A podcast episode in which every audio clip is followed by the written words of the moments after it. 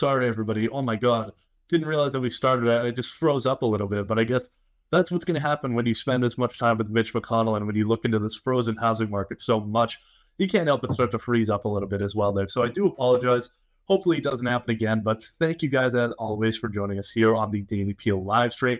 Coming at you live from the Daily Peel's global headquarters. We're talking everything markets. Shout out to everybody on the podcast listening later on. Definitely give us a like and leave us a review on Spotify. Those algorithms that helps boost us a ton. So any comments that you leave would be huge. If you're on the YouTube, like and subscribe because it takes literally two seconds and it helps me keep my job as well. So help a brother out. Uh, you know, we love to see you guys and bring you all the market actions and all the other nonsense that's going on in the world. So let's keep doing it and let's have some fun with it while we do.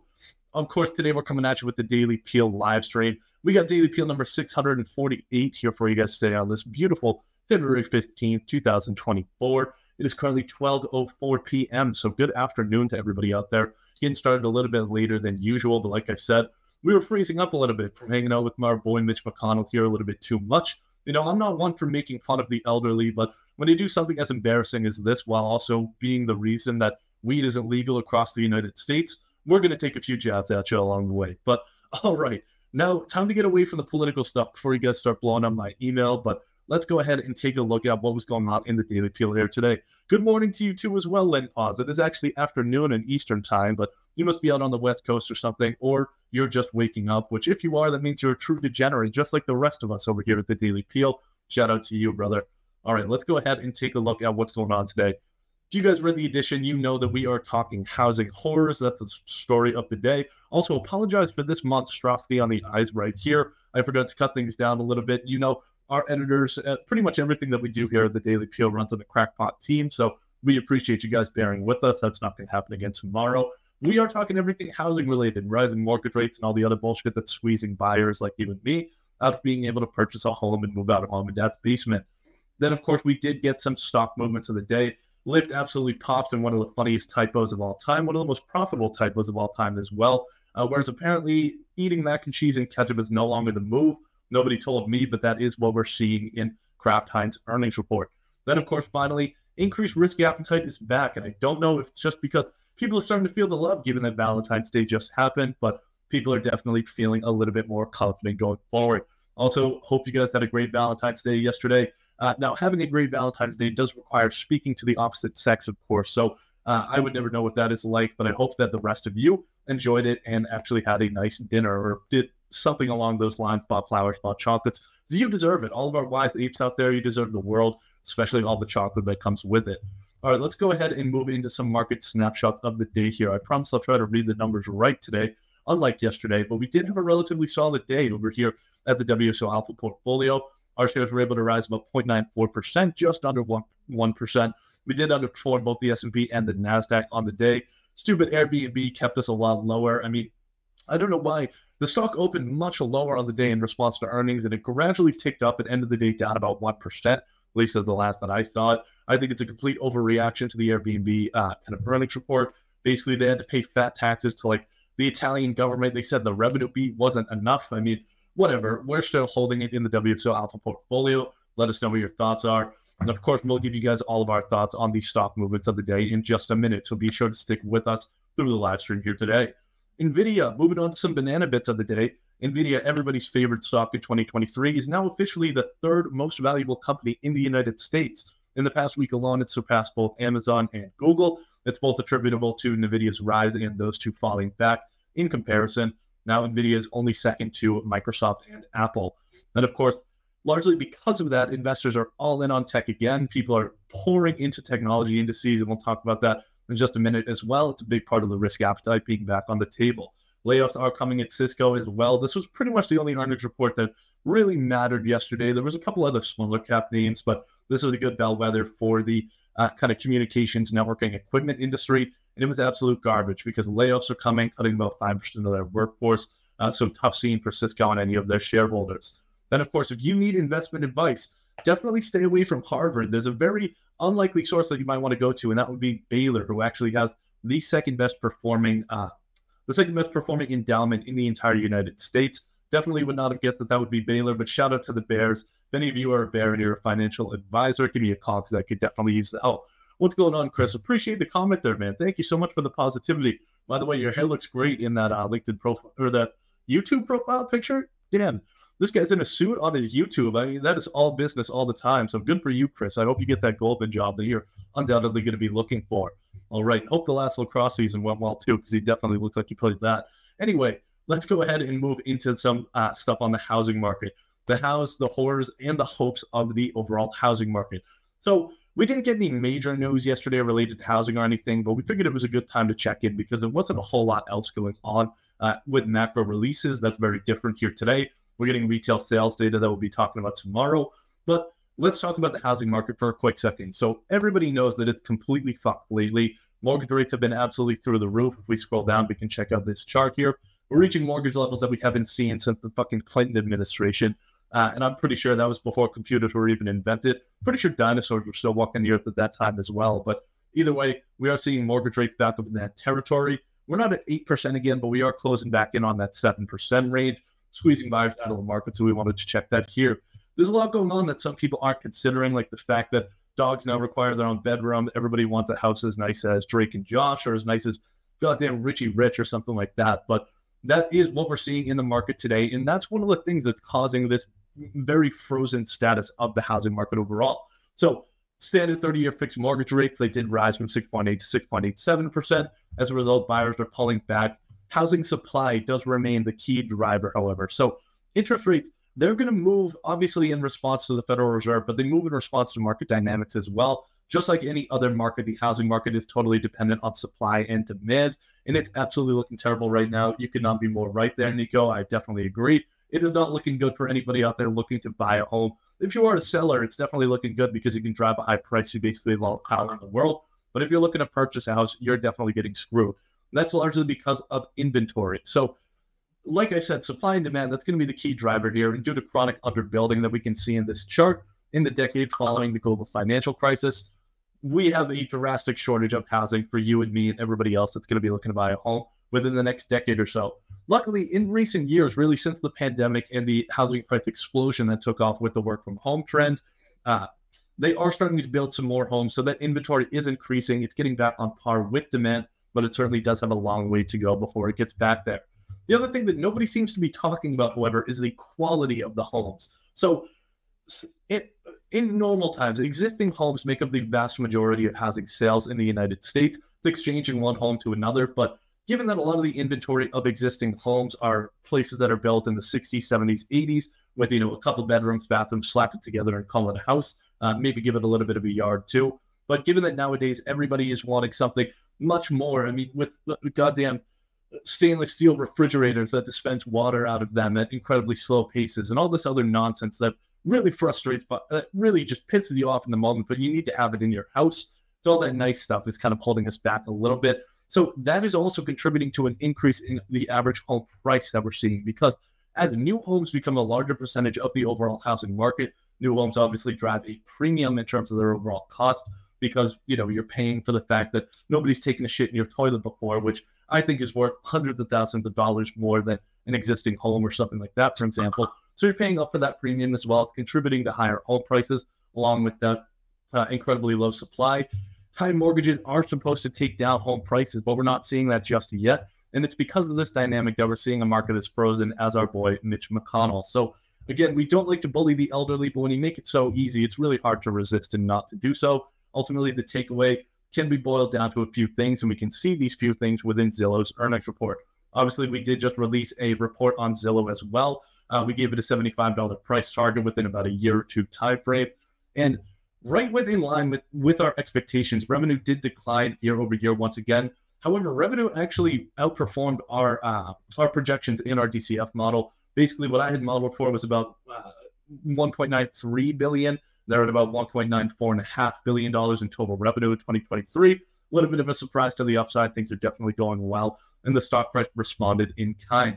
But so, if you dive into the report a little bit, there was only one area that was actually growing from 2022 in terms of full year revenue. If you look at fourth quarter revenue, pretty much every segment of revenue actually grew compared to the last quarter of 2022 because it was really the end of 22 and the beginning of 2023 when things were at the absolute worst. And so the only line item that we saw grow within Zillow's seg- revenue segment, I promise I can speak English, was uh, mortgage originations. And so that wasn't necessarily because mortgage demand spiked higher. It did grow a little bit in comparison to the prior year, but it was really more so due to Zillow's offerings, more than double their mortgage origination fees, though. So it's definitely good to see. Things are going well for Zillow. Go ahead and check out that report. I did link to it right here as well. So feel free to go check that. That should be the free version as well. If anybody can't access it, please shoot us an email and we'll get you all set up on that.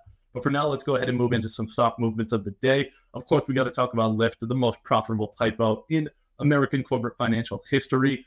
Basically, what happened was we talked a little bit about this yesterday, but the most profitable typo in corporate American financial history. Lyft CFO came out here and basically said in their earnings report in their initial presentation that they were expecting margins to grow by about 5% in the current quarter. The stock absolutely ripped. It was up 60% immediately in response. And then they did come out to their credit. The CFO wasted no time in correcting this and said, oh, I didn't mean 5%, I actually meant half a percent. So the stock ultimately finished the day only up 35.1%. I'm sure they're not too mad about that. But overall, it was a solid quarter for Lyft. They lost more money than they were expected to, which is still embarrassing to say, but it's definitely good for the share price. Revenue did beat as well.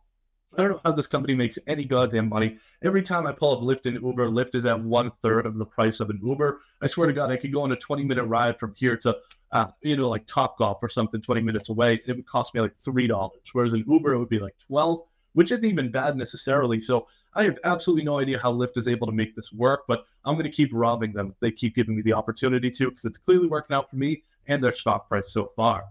All right, but finally we can go into Robinhood here. Now, shout out to Lyft for the cheap rides, but absolutely fuck Robinhood for the expensive trading, not necessarily because of the cost, but because of the payment for order flow. Now, payment for order flow for retail traders really isn't that bad of a thing on an individual basis, but in the aggregate, it's pretty ass because pretty much all it does is pocket the uh, or line the pockets of people like Ken Griffin and others at Citadel and all these other market making firms.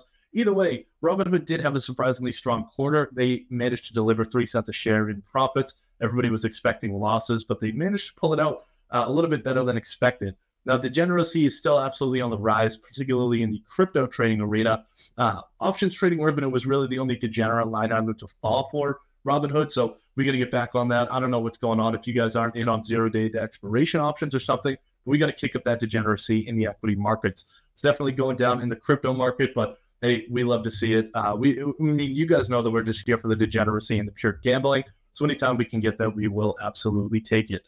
Moving on down into some of the other reports of the day, some more uh, kind of normal companies, I guess. But so let's go ahead and take a look at Kraft Heinz here. Kraft Heinz, I guess mac and cheese and ketchup is officially not the move anymore. Like I said at the top of the call, nobody's getting that anymore. Sales missed estimates, profits fell 8.2% for the year. Uh, sales were down 2% in the United States, while the international segment was still growing strong. So maybe internationally, they're still eating mac and cheese and ketchup. If you guys are mac and cheese and ketchup haters, I mean, you clearly are just living life uh, to the lowest, to the opposite of the fullest. So definitely get on that. Definitely try it once before and let me know what, what other weird shit you guys eat with ketchup. Personally, I've heard eggs are good with it. I'm not a psychopath, so I wouldn't try that. But mac and cheese is good. Why the fuck does this say Expedia? This was supposed to be Sony. I can't imagine why this says Expedia. So very sorry for that. Again, you know, uh, I'm probably going to go ahead and fire our editors, probably just everybody else at the Daily Peel after this because, you know, I don't know what the hell else is going on when I'm not around, but somebody's getting fired because of this. I can assure you guys that. No severance whatsoever. Anyway, this is not about Expedia. This is about Sony. And Sony came out with that earnings report yesterday, and they said that uh, they were actually cutting their sales forecast for the PS5 in the current quarter. So, right, Expedia actually doesn't sell PS5, Sony does, believe it or not. But they cut their guidance from 25 million to 21 million units for the quarter overall. Uh, despite that, they did manage to still deliver record revenue in the fourth quarter. So it was all going well at the end of the year, but it's definitely not a hot start to 2024. Seems like a common theme for a lot of people, for a lot of these companies they were saying like, hey, you know, we were riding the macro wave in 2023, despite the fact that they were crying about it, worrying up the wall the entire way throughout the year. Now in 2024, people are starting to get a little bit nervous. Weak demand is becoming much more commonly said on these uh, earnings calls and all that different kind of stuff. Nico with the laughing faces, thank you for that, bro. I, I can't even tell you how much that means to me. Really appreciate the support as well. Let's go ahead and take a look at the thought banana for the day. I mean, it is absolutely provocative it really does get the people going when you see risk appetite getting this uh, uh, this much more put back on. So this is a phenomenal quote from one of the greatest movies of all time, Blades of Glory. Definitely go ahead and check that out. It's also a great song from uh, or a great lyric from a song with Kanye and Jay Z. I'm certainly not going to say the name of that song, but I think everybody knows what we're talking about. Either way, people are definitely fired up when we look at recession odds and risk appetite in response. The fund manager survey from Bank of America. This is a monthly survey that uh, the United States' second largest bank. I'm pretty sure it sends out every month. This is the first time since uh, back in November 2022 or April 2022 that the baseline prediction is actually not for a recession. Yeah, it, it's April 2022. That's this line item right here. So we are saying that there is not going to be a recession. Not only are they saying it, but they seem to be putting uh, putting that money where their mouth is as well. So if we go ahead and take a look at even more optimism for the global economy, uh, so in addition to expecting not expecting a recession any longer, fund managers are also expecting global growth to be the strongest that it has been in over two years. And like we said, not only are they just saying the economy is looking good, they're putting their money where their mouth is as well. So risk appetite for the next 30 days. This is basically fund managers telling us how fired up they are. This one actually came from the Investment Managers Index, which is from the S&P, S&P Global, not the S&P 500. Uh, and basically showing that fund managers are, you know, getting fired up again. This is a little bit more volatile, but it's something good to see because if they were just coming out of here talking out of their assets and saying things like, oh, the economy is going to be great, global growth is going to be phenomenal, but they weren't investing in it, we'd have a very tough time believing that. So ultimately, the takeaway here is that uh, in, risk is back on, degeneracy is back on. So you know that we're all over that. We're very early adopters anytime that there becomes an uptick in this degeneracy. So if you're buying, we're definitely buying there with you. From a fundamental perspective, looking forward into the next quarter, the next big thing is obviously going to be rate movements. It at the end of the day, people still might be expecting. Uh, well, if we look at the CME Group probabilities, everybody's expecting rates to be held. That has changed up quite a bit over the past few months. If we look back at the timeline in December, everybody was very much expecting a cut in March. But when we take a second to actually think about what that would mean, uh, implying that a cut would be necessary in March, that means that the economy is fucked in some different kind of a way. That we need to lower the restriction, make things a lot easier, make capital flow a lot easier as well. But if they're actually good with holding rates as they are, that's a good sign for the economy. It shows that things are going well and we can handle the uh, tighter restrictive monetary nature. So, you know, just one of those things to consider. It's not all about valuations. We really should be looking at fundamentals more and more. But as you guys know, uh, fund managers are getting excited. Uh, but could it be exactly at the wrong time? When we look back a year from now and laugh at these survey results, how risk on is everybody feeling? Let us know what you guys are thinking and how you're moving in your portfolio. All right, finally, we are going to finish with our quote of the day. Um, Nico's back with another comment here. Guys, any hope for Pfizer after the Super Bowl? That's a very good question. I mean, Pfizer is a huge company. It's not going away anytime soon. Now, after the uh, after the the COVID shots are definitely going away. They are still working on quite a few other things. I believe they have a fairly strong pipeline down the line. But the other big thing with a lot of these uh, big healthcare companies is the patent cliff that's coming up. So there's a lot of patents over the next couple of years that are going to be expiring. It's a dangerous thing to just be blindly investing in. Like, you know, over the past decade or so, you would have done fine by just, you know, blindfolding yourself and shooting an arrow at any big healthcare stock. They all absolutely rip because premiums and uh, government assistance is making them much more expensive and padding their profit margins. With the patent cliff coming up as well, I would say just look into it a little bit more in depthly. I don't know too much about Pfizer specifically. I'd have to look into it a little bit more. I would say it's definitely not going away tomorrow. And with all the government assistance that this company is used to getting, I would say that they could expect more if anything bad does happen. All right. I hope that's a good answer for you there, Nico. If you disagree, tell me how wrong I am as well. You guys know we're always looking for the smoke. But let's finish up with a wise investor quote of the day. So this one wasn't from anybody. It is a Wall Street proverb, but it's bull markets climb a wall of worry, bear markets slide down a river of hope. We did climb that wall of worry in 2023. The question going forward is, are we going to continue to climb a wall of worry uh, into this year, next year, and maybe countless more, more years beyond that, or are we going to eventually be sliding down that river? All right, that about does it for us here today. Thank you guys for joining us here on the live stream. Looks like we had a lot of viewership here today. You're welcome, Nico. Thank you, brother. We should get a beer sometime or something. Anybody that comments a lot, I will buy a beer for, uh, but you have to be in person with me down here at the Daily Peel Global headquarters. We'll figure that out offline. But thank you guys all for joining us here today. Uh, if you're listening on the podcast, if you're listening on the YouTube later on, try to join us for the live stream here today as well. But even if you can't make the live stream, leave a like, leave a comment. Uh, make sure you don't tell me it's rotten as fuck though, because like I always say, I will cry myself to sleep. I will come and burn your house down as well. In the meantime, Eeps, thank you so much for joining us here once again. Happy investing, happy trading, happy Thursday, and hope everybody has a solid weekend. Uh, actually, we'll see you tomorrow, so I wish you a solid weekend. Tomorrow. But have a great rest of your day otherwise. Bye, guys. And thanks to you, my listeners at Wall Street Oasis. If you have any suggestions whatsoever, please don't hesitate to send them my way, patrick at wallstreetoasis.com. Until next time.